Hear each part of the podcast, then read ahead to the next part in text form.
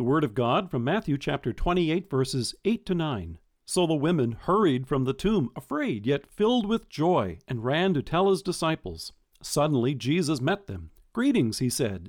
They came to him, clasped his feet, and worshipped him. They clasped his feet. Isn't that an interesting detail? It's easy to miss, and yet it's one that Matthew specifically notes here in this verse, and it's a detail that the Holy Spirit inspired him to include when reporting on these events. Falling down before God was a familiar posture for worship in the Old Testament. In 2 Chronicles we hear, Jehoshaphat bowed with his face to the ground, and all the people of Judah and Jerusalem fell down in worship before the Lord. In Job we hear that the prophet, quote, fell to the ground in worship. What an exciting moment! Imagine the astonished looks on their faces. The women knew beyond any shadow of a doubt that this was Jesus himself. There was no mistake about it. Standing before them was the Son of God, and in holy reverence they dropped to the ground to worship him. In many cases, falling to the ground was also the posture of sorrow, penitence, and prayer. It was the stance taken when Jairus, the synagogue ruler, begged Jesus to heal his daughter. Luke tells us that he, quote, fell at Jesus' feet, pleading with him to come to his house.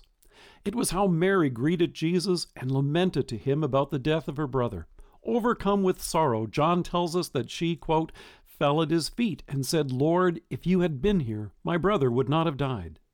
But on this morning, it was reverence and overwhelming joy that brought them to fall down before him. But as Matthew points out, they didn't just fall down at Jesus' feet. They reached out, grabbed hold, and held them tightly.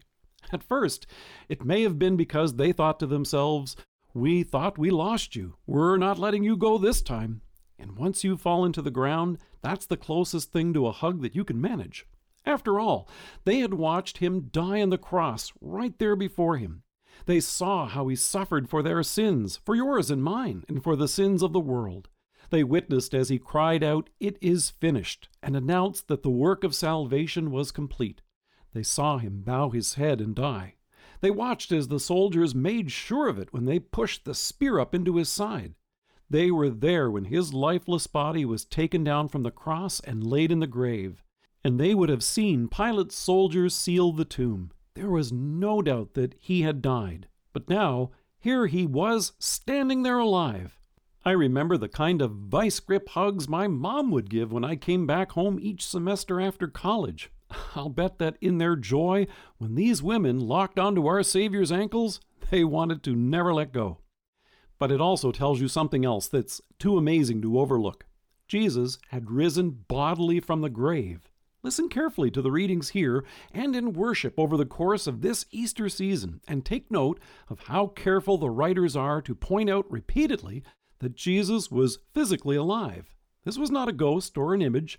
It was our flesh and blood Savior who died and rose again just as he promised. They clasped his feet. These were the very same feet that only three days earlier had nails driven into them as he gave his life for you and for me.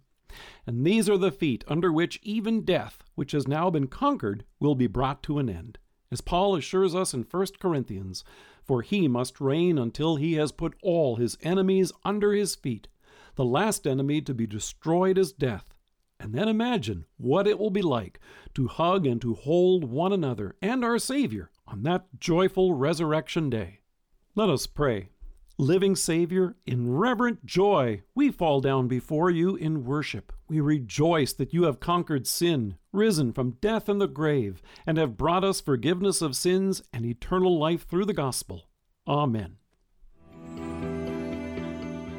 Thank you for joining us. If you're listening to us by podcast or on Alexa, we invite you to browse the resources that are available on our site at lifethissideofheaven.org. God bless you and have a great day.